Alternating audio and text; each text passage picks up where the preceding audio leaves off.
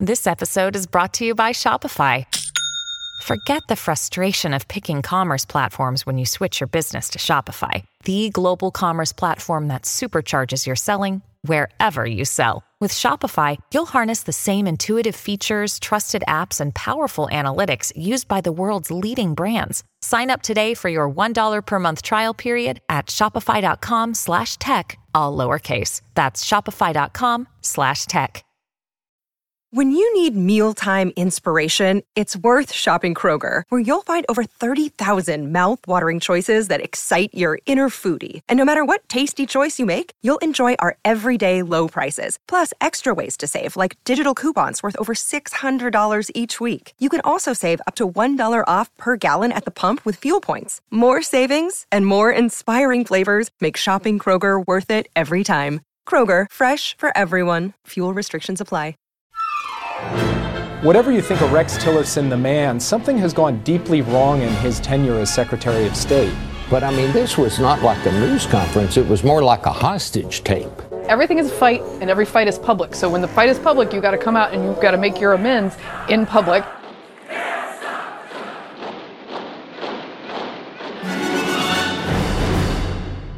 Hello, and welcome to the first edition of Ask Trumpcast. Maybe it'll be the only edition. I don't know. We're going to see how it goes. Right, Virginia? Yes, we are. We like to take chances, and uh, today's we're taking chances. Here in the studio with me is Virginia Heffernan, the co host of Trumpcast. Virginia, are you ready to take some questions from our listeners? Yes, which also means tweeters. So sometimes they're a little disinhibited, and some of these questions are hard because they come from Twitter. I mean, Yes. they- you know, that people don't mess around on Twitter. And to Twitter is where the show is. We're we're at Real Trumpcast. We're Twitter people, not Facebook people, like the president. and uh, we got a bunch of questions on Twitter, and we got some questions on voicemail, and we even got a question by snail mail.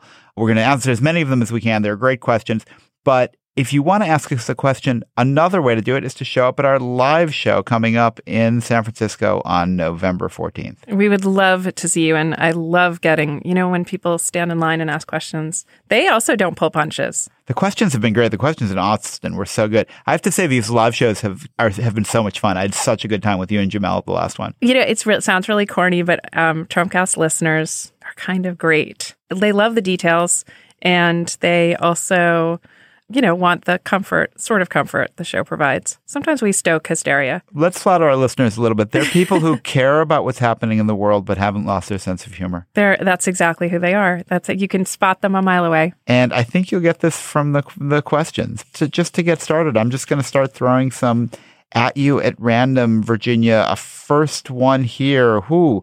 From Jeffrey D. Why do people feel confident that we will have free and fair elections in 18? Shudder. That uh, that's at Jeffrey D, and he addressed this question to you at Jacob W E. So I'm going to leave it to you, but I don't feel confident that we're going to have free and fair elections in 2018. That's the midterms. Do you? Well, I mean, if you wanted to say something positive about it, you would say we're on to the Russian hacking and that knowing what they were up to helped to check the Russians in the French election and the German election. I guess the other thing I would say is that their technique to date seems to be interfering in the process through fake news, propaganda, and social media rather than actually hacking the election. But as this news has been coming out, and I haven't followed every twist and turn, but it looks a lot more like there was hacking of the ballot system in some of the states, but that that hacking wasn't weaponized. So they may have had the ability to mess with the vote count, at least in some places, but that wasn't their method. I don't think we can have any confidence that that won't be their method in 18. I think, you know, I kind of want to go back to paper ballots. Well, there is has been co- talk, obviously, of going back to paper ballots. Has there? eh, You know, we- we're talking about when free, free and fair elections in eighteen. We're talking about a year from now, one year from now. Facebook is still showing up day after day with more evidence of propaganda, some of which is still on the site.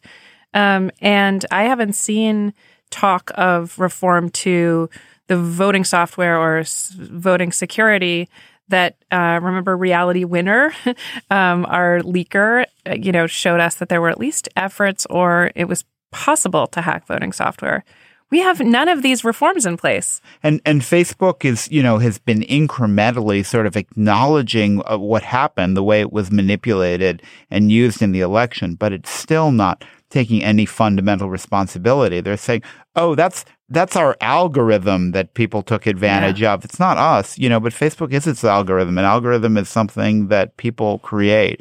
And, you know, I think going into 18, it's crucial that Facebook take full responsibility for what happens on Facebook.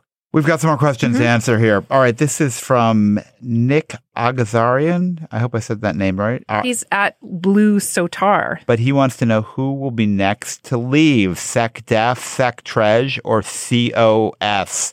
And those aren't the only ones. What do you think? Let's make some predictions. Um, I well, I want to add to the, this multiple choice um, Sec state, we had a lot of, there's a lot of Rex news today. Well, maybe calling Trump a fucking moron was not the best way of keeping his job. He, it's a little bit of a, maybe he has a little bit of a death wish. He wants out. He really said fucking? I yeah. didn't see, oh God. Yeah, it was well, edited for the family newspapers. For the but family the real quote was fucking moron. But then he, he, but then we believe that he, or the, at least he took that back. And according to the New York Times, another family newspaper, he took that back or said it was. He didn't deny. Say, he didn't deny saying uh, it. He oh. said he wasn't going to. He wasn't going to sully himself by, by answering a lot of specific allegations. Okay, it was right. a very. It was as non-denial as you get. so um, I think that for a man like Rex Tillerson used to running Exxon, being pushed around and put into that lapdog role that you know, the Trump seems to have Jeff Sessions in, it's not going to sit well with Rex Tillerson forever. He feels hamstrung everywhere he turns. I mean, he has an agenda seemingly, but he doesn't have a department, which must be frustrating him. It's gutted, it's empty. we had Steve Coll on the show to say in the very beginning, saying nothing was up at the State Department. I mean, it's just like tumbleweeds in there and they can't seem to hire for it. And incidentally, that was ages ago. We had Steve on, and nothing has changed. I don't know. I mean, I keep thinking I don't know anything about alpha males. I'm like an omega female. So what do I know? But it does seem odd to me how many of them will take this take this kind of treatment and just be pushed around. Well, um, well, there's a very simple algorithm, Virginia. Yeah. How much you're sucking up to him yeah. indicates how much you want to stay right. and how long you'll stay. So that algorithm would, would suggest that Tillerson will be next to go. Yep. Um, Gary Cohn will follow him. Probably, you know, I would say w- won't last a year. So you've and, always made the that made the you've always believed, and incidentally, I think you've been right so far about who's leaving and who isn't. But that Gary Cohn just wants to be the Fed chair and he'll stick around. And it was able at least on the neo-nazi condemnation and the jewish matters to stage some kind of principled op- objection to that while also but he kissed that his... fed chairmanship goodbye. I mean he's not i don't think he's i don't think he's he's aiming for that job anymore. I think he's aiming to survive for a year and get the hell out of oh, oh you do? Yeah. But why survive for a year? Because he's the deep economic state Remember that? Remember that hypothesis of yours? That was awesome. I don't remember that exactly. Um, I think you know. I think he wants to be able to uh, take credit for something. I mean, I think he'd like to pass a tax bill and you know say, "Well, I accomplished it, and now I can leave, and I did something good." But um, yeah, I don't see him sticking around long. And then you know, um, Mattis, the Secretary of, of Defense, and Kelly, Chief of Staff you know, these are not, these guys are not going to be around. I mean, these are not long term appointments. I think everybody is thinking, can I survive a year here? Protect the world for a little bit. The one who's going to not go anywhere is SecTrej, that is um, Steve, Mnuchin. Steve Mnuchin, the moral munchkin. Seth, um, right? No, that's Seth. Steve. That's Seth, that's Seth Mnookin, the journalist. yeah, yeah. Um, Steve, right? Who used to work for Newsweek. Um, yeah, he's. I bet on him to hang around because he. This is clearly what, you know, it feels incredibly lucky to have gotten this job and he just wants to keep it. Yeah. Uh, Virginia, here's here's a question from voicemail. Hi, this is Kevin in Lincoln, Nebraska.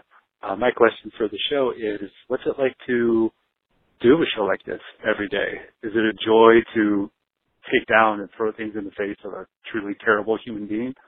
Or does it kind of add to your continual sense of dread of where our country is going with such an incompetent person in charge. Uh, love to hear your response. Thank you. And here's another one from voicemail, kind of on the same theme. Hello, Trump Cast. I have a quick, I have a comment, a, a question for you. I feel compelled to follow the ever more disturbing developments in the Trump administration to the extent that I feel like I have taken on a second job with hideous hours and no benefits.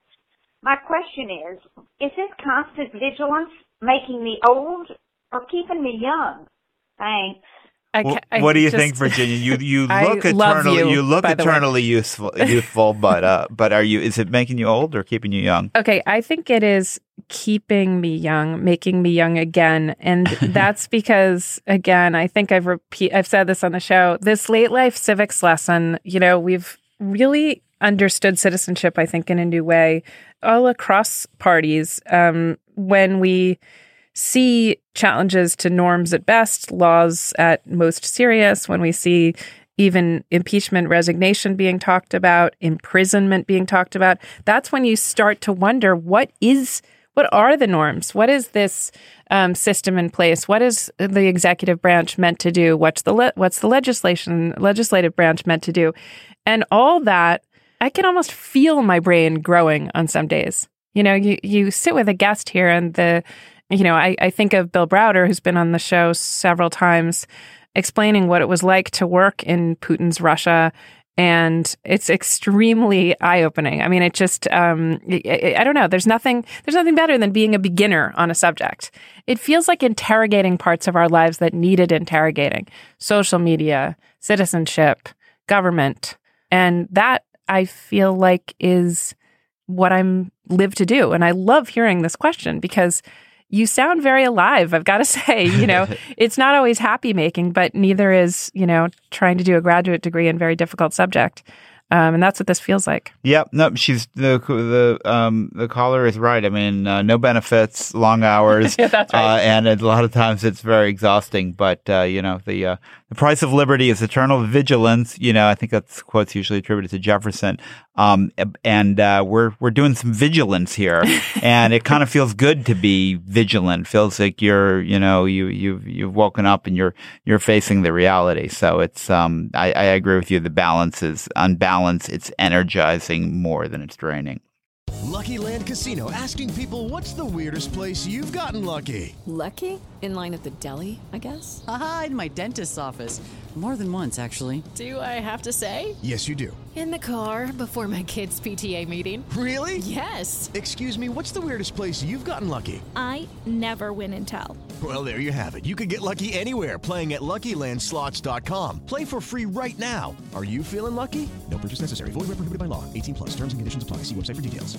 The um, this is from Patrick Moore. This is I know this topic interests you, Virginia. Trump mm-hmm. is obviously a disaster, but would we be better off with Pence? who is more intelligent and more ideological?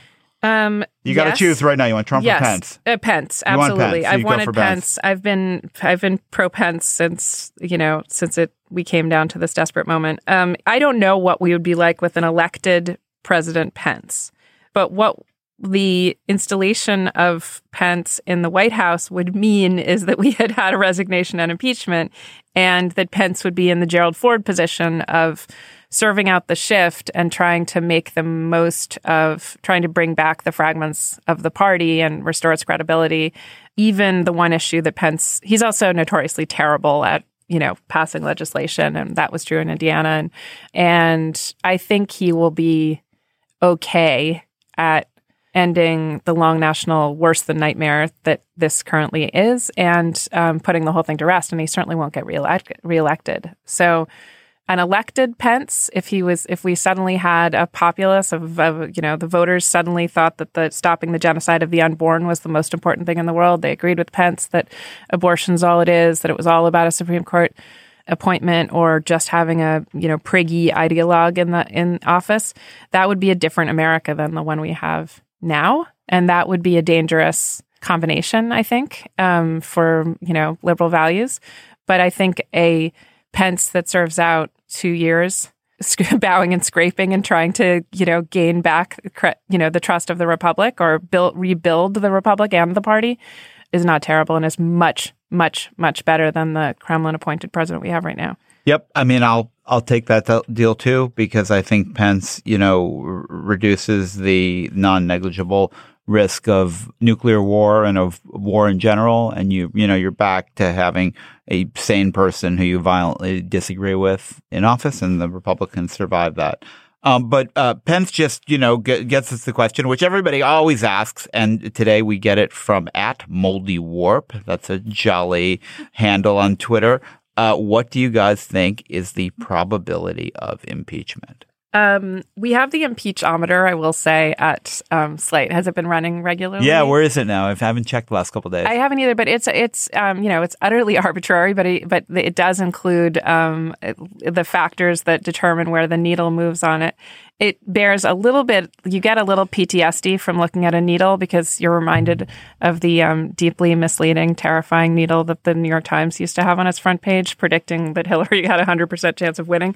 So I don't really like to look at needles and impeachometers, um, but um, but I, I it's been over half for over fifty percent on that thing for a long time. I know I'm dodging dodging the question of what do I think. I think, and you know, please remember that you know we try to just ask the questions at Trumpcast. Um, and and then know, answer them. We also answer them. we answer them sometimes, right? Well, I, I I will say almost every you know guest gets off the mic and just has no idea about when impeachment's coming or if it's coming, and people, uh, you know, bright people disagree about this. The best I can do from the data gathering I've done, both with sources who know and people, you know, the shows you guys have heard, is that he will resign following indictments of people around him and possibly in his family, and the threat of laundering emoluments charges, especially in New York City. That is such a um, positive scenario, which I do not um, see happening at all. I mean, I, I, think you know Trump's you know hands will be pried off the the White House gates, and the question is, you know, if if impeached and convicted, would he would he leave voluntarily? But well, you've written a lot about this, not from the point of view of asking questions, but answering them. Uh, You had that piece in uh, in the New York Review of Books. Tell me. Summarize that for me, because who's going to read the New York Review? Let's face it. well, that's you know very much about the grounds for impeachment and what you can you impeach Trump for and what can't you impeach him for. You know, and Noah Feldman and uh, who I wrote it with and I take the view, you know, first of all that you can't impeach someone for prior crimes, so you really can only impeach them for what they do in office. And secondly, it's very important to understand that impeachable offenses are not necessarily criminal offenses per se, and the criminal offenses are not necessarily impeachable offenses. So, you know, if the if the president got picked up for drunk driving, you know, it wouldn't be impeachable, and it probably wouldn't be prosecutable in any way until he left office. Um, but the political question of whether he'll be impeached is separate from the legal question of what would be the grounds. And look, I think it's all about 2018. I think if the Democrats win the House by a single vote, they move ahead with the investigation and impeachment proceeding. I think articles of impeachment almost certainly follow pretty quickly on that. And if they don't win the House, doesn't happen. But even if they do win, and even if they do vote articles of impeachment, which I think would be pretty well justified, even pending what we find out from Mueller, I think we have enough grounds on the basis of conflicts of interest and emoluments and basically other anti democratic actions Trump has taken. The Senate, the Republican Senate, is not going to convict him, and he wouldn't be removed from office. And in that scenario, I think I, I can't imagine him him leaving voluntarily. Um, so you guys have your answers. We both we we disagree a little bit. I did, Jacob. Did you just Jane, you ignorant slut me? I think you kind of did. You were just like, that's not happening. Um, Sorry, wait, but where do we disagree? What's the part that well, you? I th- you think that resignation is unlikely, Yeah. even if Schneiderman and and Mueller start really closing in on him, either with New York crimes or uh, pre-office New York crimes, or with obstruction, collusion. I know that those are not indictable offenses yet, exactly, but if he senses that this is, you know, going to look bad for him or going to be uncomfortable, you know, Tony Schwartz, who we've had on the show, says he'll resign and play it as a as a victory. Well, what's the art of the deal here? You know, the if if Trump is really worried about being prosecuted, depending on what Mueller turns up, his interest is is as with Nixon and Ford having a successor who will pardon him. Because he can't, he Mhm. really he can't pardon himself. I think that's that's clear. He can pardon members of his family, which would in turn be a clearly impeachable Right. action. But but he could do it, and the and the pardon would stand. But I don't know if that's how it'll play out with Trump. We just don't know. But but the, but the big the big hinge will be the 2018 election because without control of the House, the Democrats can't have a real public investigation. They can't bring articles of impeachment. You got to control the committees, and if they don't, nothing happens. It's a yeah. So it goes back to will there be free and fair elections in 18? And you know, activists out there might um, take pains to try to Right. ensure stop voter suppression and um, you know stump for your candidate in 18 because that is all part of the puzzle here. But let's be, since you're going back to that question, Virginia, let's be clear what we mean by free and f- fair elections. You know, we all got down on, on Trump, quite rightly so, for saying he thought the election was going to be stolen from him in Mhm. 2016. I think we have to be very careful about alleging in advance, you know, any kind of, of, of vote altering fraud. Absolutely. I don't, I don't think that's going to happen. I mean, I don't, I don't think it's an impossibility and we have to guard against it in all sorts of ways. But when we, I, I want to keep that issue very separate from questions of voter suppression, gerrymandering, which are anti-democratic and are very unfair and are not something that befits a free country having an election, but aren't fraud. Right. True. And the electoral college also not fraud. you know, um, that's a, that's a, that's also a very good point. Right. It's it's like it's anarchic to start saying you know this past election was a fraud, and you know it also doesn't give ballast to the Mu- Mueller investigation because it sounds like sore loserdom. Yeah. You know. You know, a few of these questions I think are for Jason. Jason, can you hear us in there? I can. I can So, indeed. uh, Jason is the producer, the Deus Ex Machina. Jason Jason DeLeon, this is a this is a question for you uh, from Julie T. What is the source of the marching clip in our intro? Well, Jacob, that's actually that's like a question for you as well because the source of the marching clip is that we got some uh, some boots going on in the background. Uh, You're talking about that beginning jackboot Those, sound. those are jackboots, and I believe it is actually from the um, Nuremberg rally. That is absolutely in, from the in Nuremberg Nazi rally. Germany. Yes. Um, but then um, someone asks, maybe you can answer this one, Jason. Since episode one, this is from Dennis Dowdy. He said, since episode one, I still can't decipher what's chanted over the jackboots during the intro. So this is the the brilliant and former producer Henry, Henry. Uh, going back to the campaign rallies for Trump, they they had a bunch of rallies where the people were chanting "Can't stump the Trump." Can't stump the Trump. Yep. And that we found that like a beautiful little clip that we figured. Well, he Henry and I went back and forth on this, but essentially it was just like the boots plus that, and then like a, a hard close is just beautiful. And I was So, like, and also no editorial there. Oh. Just goose stepping. Uh, These are just audio clips. These are just audio clips. It's, Yeah. it's just audio. And Jason changes up the rest of it almost every episode. You know, there's fresh topical stuff through quotes from Trump and what people are saying about Trump, but we keep that that little hook at the end. yes, Yeah. yeah, it's a beautiful hook, and I think Because we're fair and balanced here. We would never imply that Trump's rallies sound like Nuremberg. They just, that's just an audio clip. Yeah, It's it sounds audio. like the, the theme is supposed to sound a little bit circus like. That was the entire point. And- Yeah, but, but, at the same uh, time, you have overlaid clips that are kind of serious. And so it's like serious circus. It's a serious circus. So We also got a question by mail from uh, Wendy Ireland in Vermont, who sent me a very nice note. Thank you, Wendy. Uh, and she wants to know whether there's any chance of an independent third party. She says she's the town chair of a small independent party in Vermont. It sounds very town hally up there. Virginia, what do you think? Could there, there be an independent third party? You know, I think this is your territory. I listened to some Republicans in Texas talk about an independent party, and I came away just as bewildered. Um, what I mean, she's in Vermont. Wasn't that Sanders? And uh, also, some people think Trump is essentially an independent. What do you think? I think we have a two party system, and I think when th- historically third parties have their impact in America ultimately through their influence on one of the major parties.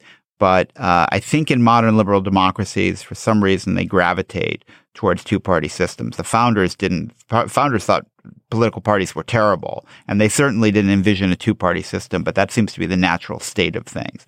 And particularly in America, because of the voting system we have, makes it very hard for third parties to be competitive and win. So other than the, you know, occasional outlier like Bernie Sanders, any, but even he has to co- choose which party to caucus with if he wants to have any influence in the Senate. So I don't ultimately think that a third party is going to be the solution here. Okay, now tables are turned. I got to ask you questions. This one's from Kathy Doyle, and I like this question, and I think you know a lot about this. Um, she's at Doyle Kathy on Twitter. Will or should Congress react to this presidency by enacting laws to compel presidents to release tax returns and fully divest. Well, of course, uh, those things are in the category of what we called norms, not laws until now. But the the problem with passing a law saying a president has to do that is the only enforcement mechanism is impeachment, Mm. right? If you if the president does not divest, as Trump does not divest, or does not release his tax returns, you kind of can't make them in any other. That's the only way you can make them. So I think these things. You're not going to amend the Constitution to make these requirements. And whether you pass statutes requiring them, it just makes it, it underscores the expectation. And that's probably a good idea. When it, but when it comes down to it, you, if you're dealing with a, with a kind of outlaw president like Trump, what can you do? Uh, So you mean right while he's in office, um, and certainly retroactively with Trump, you wouldn't want to pass a law suddenly saying he has to show his tax returns. But what about during the campaign? What if you know, like being thirty-five um, and being having been born in the U.S., it was a precondition for running for president, becoming president. Yeah, and we sort of thought it was because presidents have, you know, it's it's been, as we say, we say a norm. Whether it would be a law, I think gets into some tricky territory about enforcing. Are you going to decide that someone can't be on the ballot because they haven't released their tax returns? And how are you going to enforce all the standards? How many years of tax returns? How many pages of tax returns? Do they need all the other schedules? You know, It's true, but aren't, isn't there a lot of paperwork to run for president, getting on ballots and doing this and that? I mean, don't your lawyers? I don't know. Have to be fingerprinted. You have to have a driver's license. I don't know. No, but you, I mean, the you you know, you don't have to pass a security check. I mean, it's you don't want to restrict who can run for president beyond what's in the Constitution. That you have to be 35 years old and born Did you in the guys hear States. the card-carrying member of the ACLU in this? Yeah, Um, I don't know. I, I, I'm I'm as frustrated as anybody about this, but I think it's I think it's a hard thing to to uh, enforce through law. I also to know. don't think I don't think Trump has. I think Trump has abridged the norm, but I don't think he's changed the norm. I think we'll go back post Trump. I hope to it just being an assumption that someone's got to do this. So, um, another question for you, and this one comes from Nick Menshuber. He's at Beetle Bazard. He says his perception is that the public's starting to numb to the Russia bombshells and Trump BS generally. Does that concern you? Uh, it does concern me, and I think he's. I, I suspect he's right. I mean, I haven't seen any kind of polling or any data on that, but first of all, the level of detail is really getting intense. You know, the last story about Manafort's emails that came out was a very good story that Frank Foer did with Julia Ioffe in the Atlantic, and you know, I had to read it twice. I mean, I you know, I follow this stuff. Yeah. It's this stuff is complicated. Yeah. And most normal people are going to have the reaction like the woman whose call we listened to. You know, there are no benefits and Long uh, hours. and the, and they're long hours and and you know, let me know bottom line for me or you know, let me know when something really matters. But Yeah. I do think we're at the stage where there are all sorts of incremental revelations that are very hard for people to process, and you you do get a little numb to it. You do. I mean, I I think that a both good and sinister development on the Trump Russia score has been the the attention to Facebook over Natalia Veselnitskaya. I mean, if the complaint about Tolstoy is a little bit the complaint about American interest in Trump Russia, which is the names are really complicated, and it, it's, Although it's you pronounce that one really well. I worked on that one so hard. Um, and there's another lawyer in the mix, and I have not bothered to learn her name. Felix Um, Sater, I can do that one. yeah, exactly. Well, that's changed. Felix Sater changed his name from something harder so that he could become a celebrity. So I think when the story just concerned Russia and some of the bro- stateside brokers like Paul Manafort and Ukraine and who's working for who, your mind slides off it. But, you know, lately I've been thinking that Facebook was attacked in Facebook in particular, and we can talk about Google and Twitter on other shows, but Facebook is everybody's backyard. And when there starts to be doubt in Facebook and there's already been a little bit of a sell off, people are talking about short selling Facebook. So that's the level of the, you know, the company. And then just there's a, I don't know if other people have encountered this. Some of this is just anecdotal, but there's, it's a troubled space there. And almost every day something comes out. Zuckerberg has to say something. He has to offer Yom Kippur atonement. It doesn't look good. And there are, you know, people are talking all the way to will it be regulated like a public utility? Will it be regulated like the networks? And Facebook is American suburbia. It's like the Peoria of, you know, of uh, of the internet. And when it feels attacked, when people can can actually see that, you know, there was like a 9/11 kind of thing here, that there's something that got shattered in our there's a new new expression cogsec, cognitive security, that our cognitive security on Facebook was breached by by Russian operations.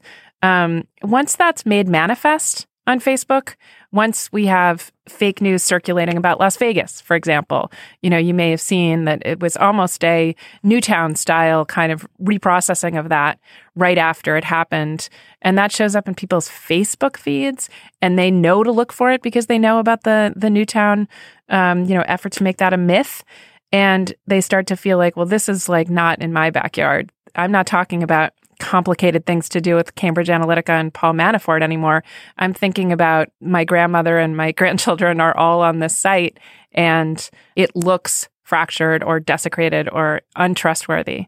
That makes pe- me think that people could respect, will still respect the size of the problem uh, with Facebook anyway. And to the extent that the Russian bombshells really show how disinformation was used during the election, which is what the congressional investigations are interested in, I think that makes it palpable. But I agree with you about the more complex stuff. I'm sorry we didn't get in all the questions. We got in quite a few, and uh, it was it was fun. Maybe we'll do it again sometime, Virginia. I would like that. Or if we can do it when Jamelle's in town, and we can all answer questions. Jamelle's got a lot of good answers for us. I want to thank our listeners for sending in questions and for listening, and I want to thank Jason DeLeon, our producer. For Virginia Heffernan, I'm Jacob Weisberg. Thanks for listening to Trumpcast. Thank you.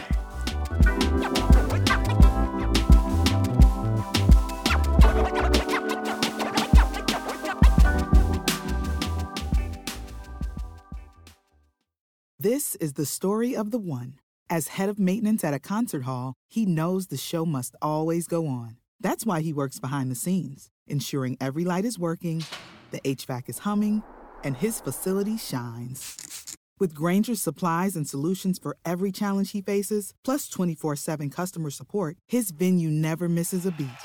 Call quickgranger.com or just stop by. Granger, for the ones who get it done.